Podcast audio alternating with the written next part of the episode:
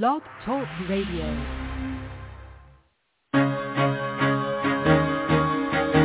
Carol the Coach. Sex, love, and relationships. We talk about it here. Carol the Coach. Compassion with contemporary relevance. I am a psychotherapist. I can be your personal life coach and I can help you with your issues. There are no problems too small or too big. You can talk about anything. Speaker, columnist, radio TV host, and commentator. Carol the Coach brings messages of wellness and empowerment within reach of everyday people every day. Almost five years ago, I lost my soulmate in an accident. He was killed in a plane crash. Life just for me has seemed to stop. There are groups all over the city. I mean, I teach one.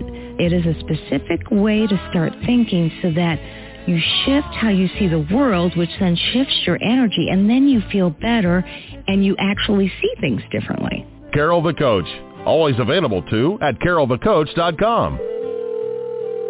Now I've got Russell on the line. I'm 47 years old. I'm a truck driver. I am married. I have a wife in San Francisco. Okay. I haven't been home in six months. My thing is, I I don't know if I have a sex addiction or what the problem is. Why do I want what I can't have? And as mm-hmm. soon as I can have it, I don't want it anymore. You're right on target when you say, I don't know if I have a sexual addiction. Well, guess what? Yes, you do. And you know what? That's my specialty, Russell. So you're at the right place. Continue. I meet women online, and, and I'm in a different part of the country. I, I travel all 48 states, so I love sex. I hear self-esteem issues. You never felt good enough and you didn't feel like you were getting what you should have then and you're reenacting that now. Do you want to change that about yourself? You ah. All right. Well, you know, this is Sex Help with Carol the Coach, and, and we talk about so many topics. Poor Russell. He's a trucker, hasn't been home in six months, and that means sex addiction is much more accessible to him due to his loneliness, his isolation. And when we understand what's behind sex addiction, we're much more likely to be able to figure out what the antidote is to help him get into good recovery and make his life better. That's why I was really excited today. I have to tell you, this show is going to talk about some really interesting data and research that is being done on sex addiction. So you, if you're a sex addict in recovery, if you're a sex addict who wants recovery, and if you're a loved one of a sex addict, you're going to want to hear about um, the research that is going on through a very specialized foundation, the American Foundation for Addiction Research. We call it AFAR. And that is a public, if you will, nonprofit that funds research so that they can effectively treat addiction of all types, but in this case, especially sex addiction. You remember year three when I was doing the show and I had Patrick Carnes on, and he shared his belief that the only way we were going to be able to really treat sex addiction in a, in a way that benefited everybody, we would need research. And he actually told me in my training, we're all going to have to become brain scientists. It, it's not about moral failure. It's about the brain. So we got Tim Stein on. He's a colleague of mine who has a special affiliation with AFAR. Again, that's the American Foundation for Addiction Research. And this is going to be a very, very important show because it's going to help you to understand the origin of sex addiction, what we've done to bring that to light, and the treatment and the research that is actually promoted and understanding in our community and especially in the public. And then going to talk about the exciting things that we've got to look forward to in the future to understand sex addiction a bit better and all the com- comorbidity that occurs with it. You know, the depression, um, the attention deficit disorder, the suicide, rates that increase when somebody's dealing with sex addiction. So I am going to introduce my colleague, Tim Stein. I am so happy to have you on the show because you're going to enlighten our audience and, and help them to understand this really important foundation and the work that they're doing. Welcome to Sex Help with Carol the Coach. Uh, thank you so much, Carol. As always, it's a pleasure to be here. And, and you know, I just want to put out there how much personally really appreciate all the work you do, putting this podcast out there, all the work you do for, for couples, for sex addicts, for people who are struggling with betrayal trauma. You know, you, you certainly do bring a lot to this field, and we are lucky to have you. Oh, thank you, Tim. So you reached out and you said, hey, I'd like to help the public understand what we're doing at the American Foundation for Addiction mm-hmm. Research. AFAR for short, A-F-A-R. So share a little bit about that organization and what their goals are and what they've done and what they hope to do. So AFAR is a, a, nonprofit, a public nonprofit that's been around since 1998. And I, I love you referencing your, your interview with Pat Carnes because AFAR was started uh, with by a group of people, one of whom was Patrick Carnes. Mm-hmm. And it was part of his mission, which is exactly what he said. We're going to have to become experts in research. We're going to have to become experts in brain science. And uh, AFAR has been consistently funding research with a special focus on sex addiction, but into all addictions, mm-hmm. uh, trying to better understand, uh, better clarify exactly what's going on so that we can more effectively treat and we can more effectively advocate for effective treatment and understanding of uh, the addictions, sex addiction, better understand what the people who are struggling with these conditions, what's going on for them, and to be able to move all of these addictive uh, processes out of the public light of people that just don't have self-control or are behaving badly, and to move it into this is the condition that they're struggling with. These are the dynamics that are playing into that. And let's understand those struggles. Let's clarify what we can do to help them change their life and uh, and, and manage their condition and figure out how to move forward with that. Mm-hmm. Yeah, you know, we know that sex addiction has been around forever. And yet, with the internet, it is so much more accessible and anonymous and affordable. And so the AFAR, the organization that actually is doing research, is obviously also using the internet compile information from people who are all over the continuum in terms of what they consider their sex addiction. So share with us a little bit about how the research has benefited um, those affected by sex addiction. Well, the uh, research that AFAR has supported ha- has brought us so far specifically uh, in the past in our ability to identify, understand, and screen for sex addiction, mm-hmm. and to give some guidance and, and, and better uh, treatment for the addicts. Uh, AFAR-supported research uh, related to sex addiction in the past has uh, validated screening tools.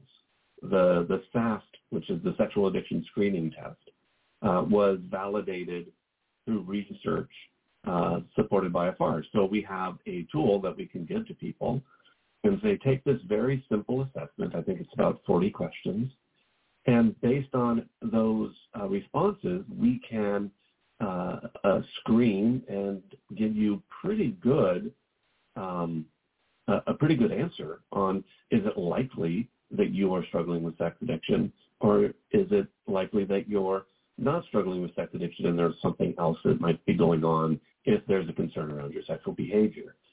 Um, AFAR-supported research has validated and clarified information on the sexual dependency inventory, which is a huge assessment that uh, sex addiction, um, certified sex addiction therapists are able to give to their clients to determine is sex addiction there, what are the dynamics of sex addiction, uh, and uh, also AFAR-supported research clarified the behavioral categories. You know, one of the things that uh, initially happened with sex addiction, is it was just assumed, well, if you're a sex addict, you're a sex addict. And there was sort of this idea that sex addicts and their behavior were non-discriminate, that anything, if you were a sex addict, you were open to just about anything. And one of the things that the research we, we supported clarified was that's not really the case. If people are sex addicts, there typically are certain behavior categories that their addiction is limited to. Mm-hmm. And one of the things that we have found through uh, correlation, uh, clinical correlation, is that usually those behavior categories are connected to whatever the person's underlying trauma experiences are. So if somebody is a porn masturbation fantasy addict, they're not you know, unless their behavior is already gone, they're, they're not people who are going to be doing a lot of voyeurism and ex- exhibitionism. If somebody is a pay for sex, going and using prostitutes or paying for sex at a massage parlor, you know, they are not likely to be people who are doing um, uh, networking for anonymous sex or going and cruising and picking somebody up at a bar. There, that information about the categories is really helpful because as a certified sex addiction therapist when I have a client who's coming into my office and we're doing these assessments and we're figuring out what's the treatment plan. How are we most effectively going to help you? The, the dynamics of the boundaries that we're going to talk to this person about putting in place are going to be very different if they're a porn online sexual behavior kind of guy versus somebody who is going out and paying for sex or is going and picking up people or having extramarital affairs. So we can more effectively tune the treatment that we're doing when we understand those categories. And all of that research has come about because of uh, research supported by uh, the American Foundation for Addiction Research. We're, we're, actually very proud of what we've done. And we've got some cool stuff. I know we're going to get to this in a little bit, but we've got some really cool research that we just recently funded mm-hmm. uh, and that that we're in the process of continuing to fund that gives us even greater insight and understanding. Well, you know, I named this podcast, Some People Don't Even Believe That Sex Addiction Exists. And mm-hmm. there are a lot of naysayers out there that think, well, this is just men and women behaving badly, and they don't understand the neurological implications and they don't understand how this gets worse and worse. And, you know, we've needed the research to be able to be included um, in the World Health Organization um, mm-hmm. to get some inclusion into the DSM, which is the Diagnostic Statistical Manual that so far has rejected us. But I've heard this this go round, the next go round, because of the World Health Organization's um, population, if you will, on research, that they too are going to include sex addiction. And you and I both know that when these heavy hitters understand sexual compulsivity mm-hmm. and and the behavioral disorder that occurs, we're much more likely to make that happen. And isn't AFAR part of the reason the World Health Organization made the choices they did. It is. AFAR, again, AFAR supported a lot of research. When, when you look at the history of research related to sex addiction, what we started out with, because the people who were doing this work were clinicians. Mm-hmm. Clinicians, as much as we appreciate research and as much as we try to become neuroscientists, at heart we're clinicians. Mm-hmm. What do we what do we do typically? We tell stories, we see stories, and so the research and the papers that were originally being put out were descriptive studies. They were descriptions of these are the clients we see coming into our offices.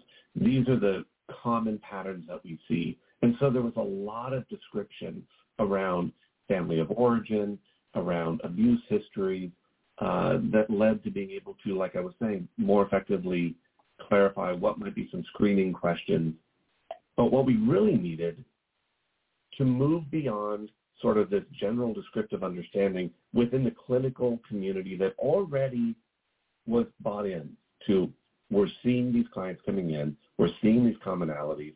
This is not just people behaving badly. There's something else going on here. And what we're seeing matches what we see with other addictive patterns.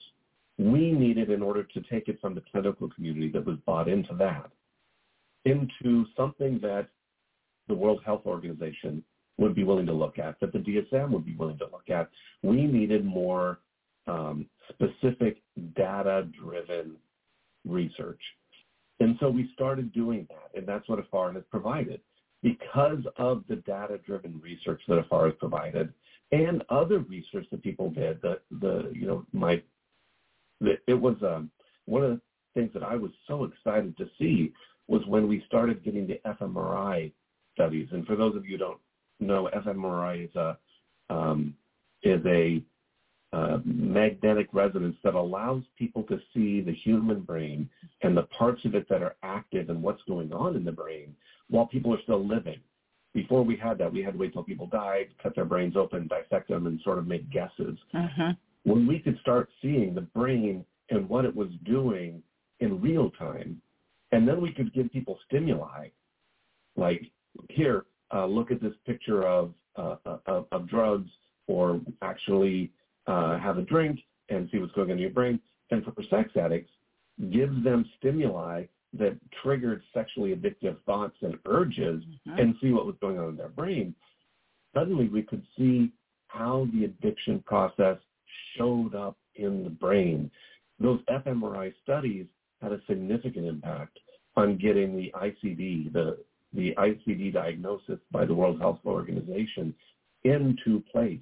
Now we have continued to build on that, getting more of that scientific uh, data. And AFAR, one of our big pushes, is working with uh, medical doctors, psychiatrists out there, working with the APA, which are the people that put out the diagnostic and statistical manual that we use in the United States, really working with them and advocating for sex addiction being included. The research that we have brought forward recently that really lays the foundation and I think is going to be uh, a significant piece in pushing the that diagnosis into the DSM uh, is research that we partnered with uh, a researcher up at the University of Alberta in Canada, a woman named Catherine Atchison. And her lab um, worked with us around, uh, let's see what's going on with sex addiction. So we got, and this is just, you know, again, appreciate the clinical community and their buy-in with all this. Mm-hmm. We got assessment data and genetic information from almost 500 sex addicts that were in inpatient treatment programs in the United States.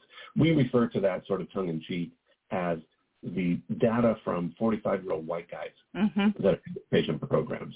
Mm-hmm. But we got all of this data and we got the, the genetic information and we got it up to uh, Dr. H. Atchison. She worked with the University of Alberta and got almost 2,000 students, varying genders, varying ethnic backgrounds, uh, a little bit of varying ages, but typically, you know, 18 to 25. Got their assessment data and genetic information as well that we could use as controls. Turns out and I, this is not going to surprise you, Carol, because we know this statistic. Turns out that about 12% of the students met the criteria in their assessment to be included in the sex addiction population. Mm-hmm. And so suddenly we've got a relatively large group of people that we've got assessment data on, that we've got genetic data on. We can start looking at what's going on. The the Atchison lab is right next to another laboratory up there at the University of Alberta that does this stuff called machine learning. And so what they could do, and when, when people typically do research, they say, hey, this is what I think is going to go on, and so let's do some experiments and let's see if we can find that correlation. With the machine learning, we can put all of this data into a computer. The computer can cross-reference all of the possible connections and it can spit out this information. And it can say, based on what you've given us, here's what we're seeing are the things that seem to be connected, and here's the things that are not connected. what came out of that research, which again doesn't surprise us who've been doing this work because we know it, but most importantly, we now have neutral data by a, uh, a validated researcher Mhm. that has, you know, a large swath of people that says we are seeing that people who meet the criteria for sex addiction, their um, they those people in the sex addiction correlates with, meaning they're more likely to struggle with depression than the people who were not assessed as, uh, with sex addiction. They're more, excuse me, they're more likely to struggle with suicide and suicidal thoughts.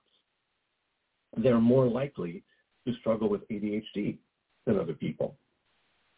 There was another, man, if you So- need a glass of water, go get one. I'll talk to I'm- the people. I appreciate that. I'll be okay. I think for me, the most, the, the finding that I found most exciting, Okay. and let me back up. Back in the day, back in the 70s when we were first doing addiction research, there was a disagreement between the psychiatric community or the psychiatrists Mhm. and the addiction therapists, and it was over the word compulsive. We in the addiction field talk about compulsion as, you know, this is a behavior that we find pleasurable, that we're drawn to, and it's gotten out of control, and we are unable to adequately contain it. That's what we refer to as a compulsive behavior. The psychiatrists heard this word compulsion, and they said, well, what you're really talking about is an obsessive compulsive disorder. Their definition of compulsion uh, related to an obsessive compulsive disorder, however, is a behavior that the person typically doesn't find pleasurable. People don't find lots of pleasure in turning lights on and off or checking an oven four or five times before they leave or those kind of things. They typically know that that behavior isn't really going to make a difference one way or the other, but they still feel, compuls- uh, feel compulsion to do that. So the obsessive compulsive disorder and the addictive compulsion are very different things, but there's been this disagreement on what we're really dealing with. When sex addiction would show up in the national media, the, the, the way that it was typically talked about is what you said. Is this just people behaving badly or is there an addiction going on? And then there was a shift, and it happened about the time that Tiger Woods and all of his sexual addiction stuff came on came to light. And with, if you were watching the, the the programs where they were talking about Tiger Woods, suddenly they were having different experts on, and the conversation on on on the news media changed to is this an addiction or is this an obsessive compulsive disorder, which sort of harkens back to this long standing question. Back to the research we have up in Canada. When we did the machine learning, we looked at what's correlating with the people who are meeting the criteria for sex addiction and what is not correlating with sex addiction. What didn't correlate, what showed up as a separate, distinct disorder was obsessive compulsive disorder. And that I think is such an important finding because we've been struggling with within the within the larger professional community with the sex addiction clinicians saying this is an addictive behavior and other people that don't understand the work we're doing saying is this really an addiction or is this just an obsessive compulsive thing and you're labeling it this way? Now we have data that shows sex addiction and obsessive compulsive disorder are very, very different entities. And I think that's going to be a huge piece in sort of pushing this over so we can get that diagnosis in the DSM. Well, and you know, I'm going to suggest I graduated with my certified sex addiction therapy certification, and I graduated a month before Tiger Woods Woods had his issues, and that's where I really found that people didn't buy into what I was doing. They really did think it was oh, well, he's famous. Oh, he's a man. Oh, he had accessibility. He could get anybody all over the world. Now, what I clearly hear you saying is that those are all some preconceived notions that anybody they're they're allowed to have, but we have research that indicates that there are criteria, if you will, inability to stop, mm-hmm. repeated mm-hmm. to stop. Um, the behavior typically worsens, either within the actual sex addiction or it graduates to another form. And so there's all these criteria that have been identified via research. It's not just by word of mouth, it's via research. Is that correct? Yes. And the the research that shows and not, not only do we know that, but we have this research that shows that and it's all about neurology. Mm-hmm. You know, the, the, again, going back to those fMRI studies, we can actually see the parts of the brain that are responsible for what we choose to focus on and the behaviors we choose to lean towards. Mm-hmm. And we can see in addicts that that part of the brain has become hyperactive mm-hmm. related to addictive stimuli, mm-hmm. which really means that when you have an addiction going on, neurologically, your brain is no longer reacting based on the reality around you. Mm-hmm. Your brain neurologically is hyper drawn to whatever your addictive hit is, mm-hmm. and it's drawn to that regardless of what the situation in reality is around it, which helps us to understand addicts and some of the really poor choices that they make. Oh, absolutely. And you know, Tim, not to digress, but here I go for one mm-hmm. second, because again, we're talking about AFAR, the American Foundation for Addiction Research, and the the groundbreaking work that they're doing and that they continue to do to legitimize the kinds of treatment that addicts of all sexes, genders, races really need. And so what Tim is saying, obviously, is these fMRIs show, based on stimulation, certain parts of the brain that get activated just as they would with other type of addictions, uh, substance abuse, yeah. uh, um, alcoholism. And my digression is if you are a loved one of a sex addict and you're listening to this show right now, we also have research that shows that partner betrayal, your MRIs um, show very similar um, activation as those in post-traumatic stress disorder. So when we showed that, post, people that have had post-traumatic stress, they've been in war, they've seen horrible things, their brain lights up. It's very, very similar. And so when we study the brain, it really helps to determine what needs to happen next. So continue with with the work that AFAR is doing. Yeah. So, I mean, I love what you're saying because it's so important. Think about, like you were saying with the partner, mm-hmm. how empowering is it when a partner comes in and they are feeling crazy, mm-hmm. they're feeling insane. You know, mm-hmm. their their reality is spinning. They're reactive. There's stuff that they find themselves doing that just feels outside of who they are. Mm-hmm. Yeah, they've never been like this before, and they wonder, are they going crazy? And to be able to look at them and to say, not, yeah, your behavior's out of control, we need to continue your behaviors, but to be able to say, you know what? Because of what you've gone through, here's what we're seeing that has happened in your brain and your brain is trying to manage this trauma. Mm-hmm. And these parts of your brain have shut down because they're they're not necessary to survive trauma responses.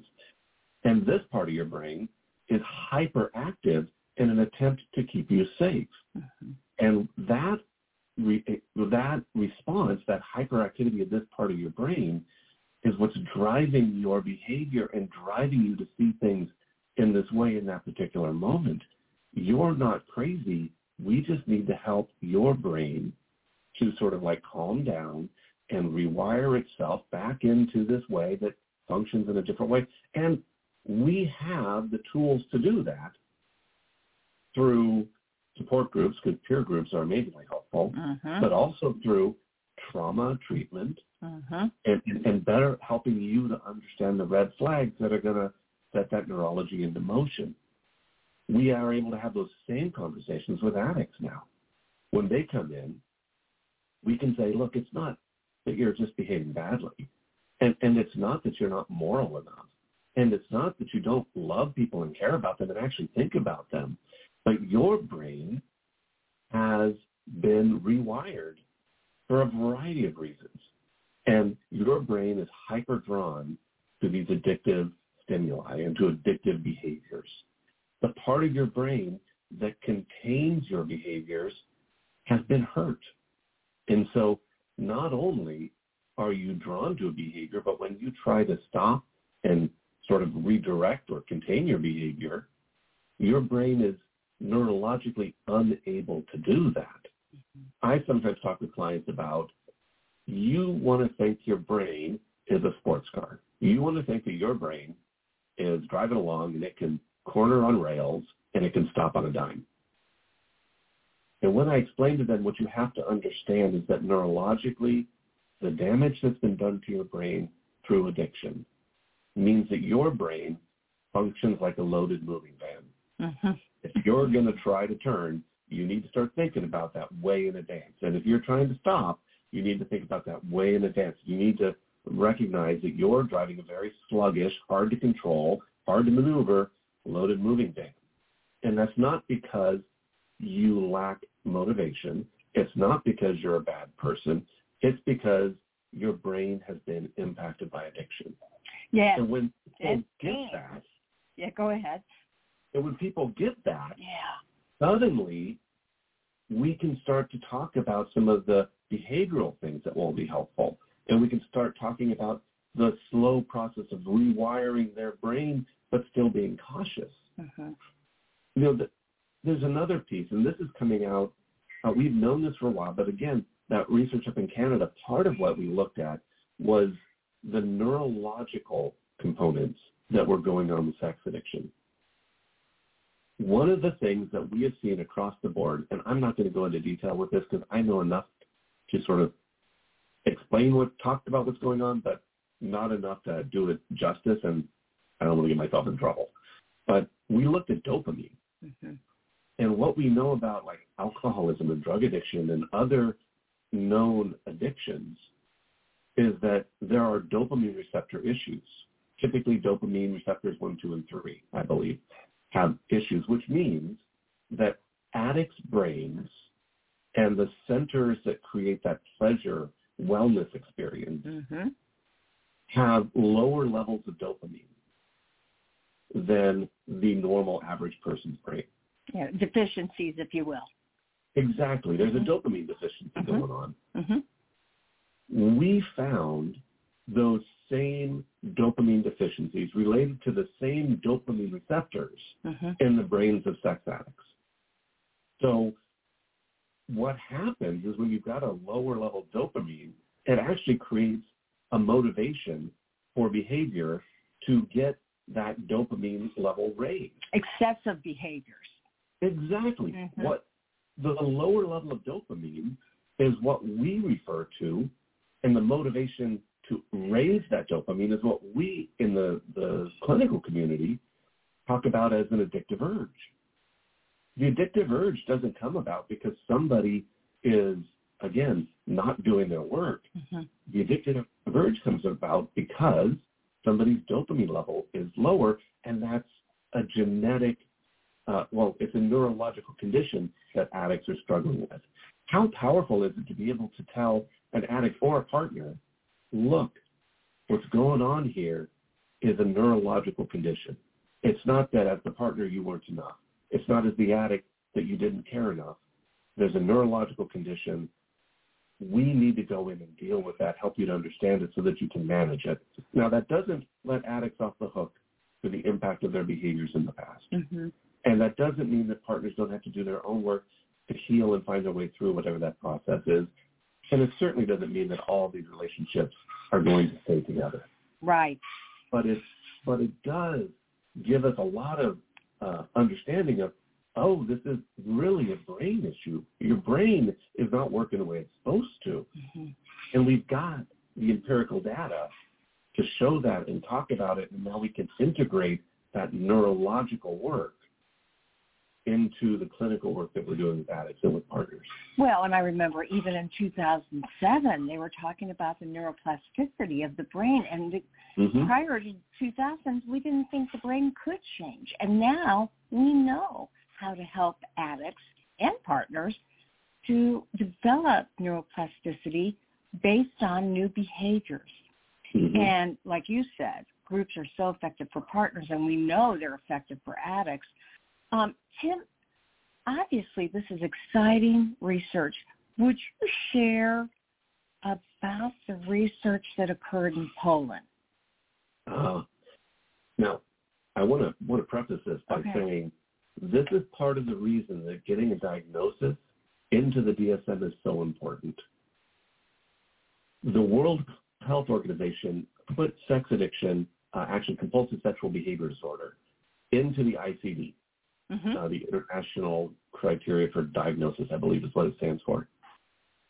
Because that diagnosis was in the ICD, suddenly pots of money for research became available. Wow. And that research funding wasn't limited to organizations like AFAR. Mm-hmm. Suddenly, various national organizations that have money available to research mental health issues were willing to fund research into compulsive sexual behavior disorder.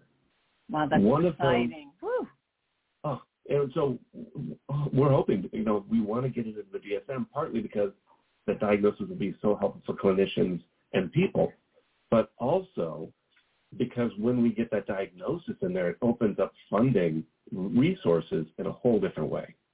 So in Poland, they were able to get money to fund this research.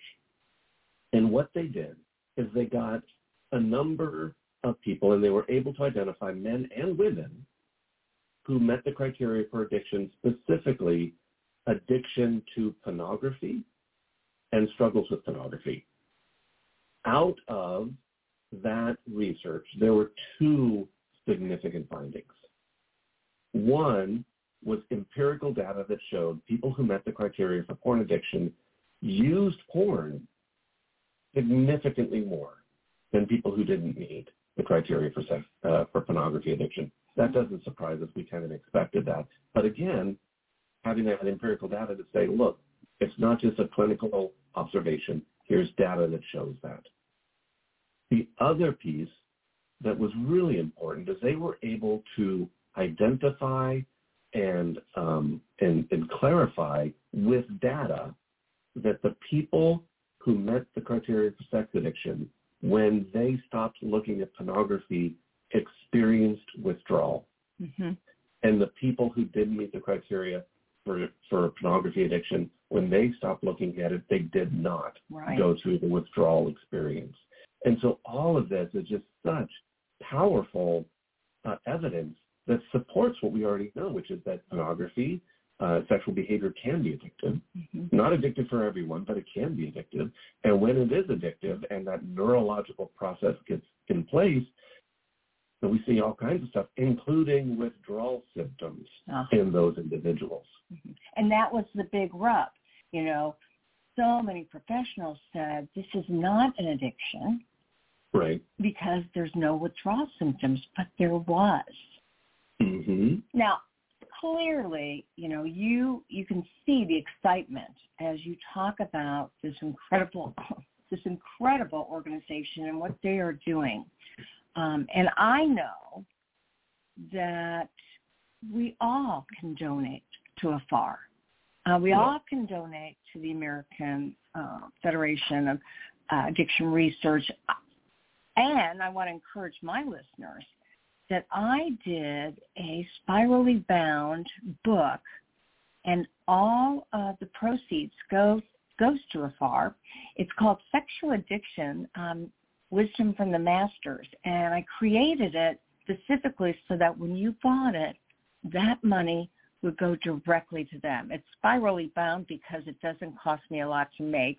So I'm re- I'm donating, and then you're donating, and we all can do our part, especially for sex addiction that always seems to be running a bit behind in the world of addiction for receiving funds and grants and things like that.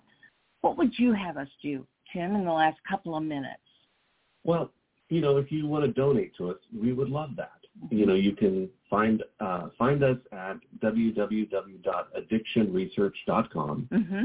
and we make it easy for you to donate to us there. If you donate to us, we would love that. That would be great. I think equally important at this point is what we're doing right now, which is we're talking about AFAR. And so I would ask the listeners out there, if you're in a conversation and it comes up and it makes sense, talk about AFAR, talk about the American Foundation for Addiction Research and what we're doing, the importance of the research we're funding, how we're moving the field forward. AFAR has been, was very active and then they've been a little bit sort of in the shadows the last four or five years and we're really pushing to come back and, and, and, and, and get back out there so people know what we're doing and what we're advocating for. And the more that you talk about us and put us in sort of like the public sphere, mm-hmm. the more effective our advocacy work can be. That is so powerful uh, because we've got, as we're wrapping up this current research, and let me just say, the second part, maybe the third part, but the, the, the, the next part of this Canada research is taking all of this genetic data we have and running it through what they call a GWAS, which means we are pulling out the entire genetic genome of the control and the sex addicts, running it through the machine learning so we can look and, and identify what are the genetic components that are contributing to sex addiction that we may not even have an idea are contributing factor currently. That is just so exciting to be able to understand that there's a genetic component going on with this. Mm-hmm. And the more that we understand that, the more effective we can be with preventative stuff, providing information out there to how do we do preventative information for sex addiction, like we currently do with alcoholism. Hey, you come from a family that has an alcoholic background. That doesn't mean you can't drink, but if you're going to drink, be aware that you have a predisposition to this. You probably need to be thoughtful and careful and, and, and be hyper aware of if it's getting out of control. To be able to have those same conversations with people that we have identified have a predisposition to addiction related to sexual behaviors would be so powerful. Okay. And then we're looking to fund the next round of research. The areas I think would be really powerful are what really uh, comes out as effective treatment for addiction. And also, there's a whole area of research to be done for partners. Uh-huh. We have a lot of descriptive information about partners and what's going on, but to be able to have empirical data to support what we see in partners and better understand the different partner experiences and how to effectively provide treatment and support to them, I think there's some really exciting stuff to do out there. And so talking about us gives us more of an opportunity to fund and to continue this next step of research and get that word out there. Oh, Tim, Tim Stein, I just thank you so much for bringing this up, bringing it to our attention. I think you got to come back. I think, you know, you need to come back in six months, share with us some more of what you're doing. Um, I hear that advocacy in your voice, and we all know that this is sex addiction, partner betrayal, it all requires advocacy. So thank you so much. I'm so glad that you are helping them with their mission. And we do want to stay abreast of what we can do. And so you heard him say, listening audience, bring it up when you're talking to people after the group. Bring it up in your families and, you know, in your meetings, in in in the workplace as people begin to understand the American Foundation for Addiction Research, they'll better be able to have compassion and empathy for this very specialized group of people. Thank you so much. Oh, my pleasure. And I will say, when we get the results from the genetic GWAS study that we're doing, I will gladly come back here and share with you what we have found and what that all seems to indicate and what that means for, you know, the work that you and I both hold so close to our hearts. It's a deal. So we'll see you soon, I hope. I look forward to it. Thank you, Tim. Thank you so much. And, and um, yeah, remember that that website to find out more information and to stay abreast of what the American Foundation of Addiction Research is doing is www.addictionresearch.com. Tim, make it a good one and have a great weekend. You too. All right. Okay, well, there we go. You learned something today. I know you did. And I am so looking forward to being back with you next week. We've got a, a fascinating guest. And hey, listen, I got to run because I am faculty now for certified sex addicts. And I am doing the couples module. I'm doing relational repair. My website, www.sexhelpwithcarol is going to have uh, a couples workshop coming up. I want you to see if you can come and be a part of that. It's online, very affordable for the couple. And just know that we're always reaching out and, and providing support any way we can. So as I say at the end of every show, there will only be one of you at all times. Fearlessly have the courage to be yourself. Make it a good one. And we'll see you next week for more sex help with Carol, the coach.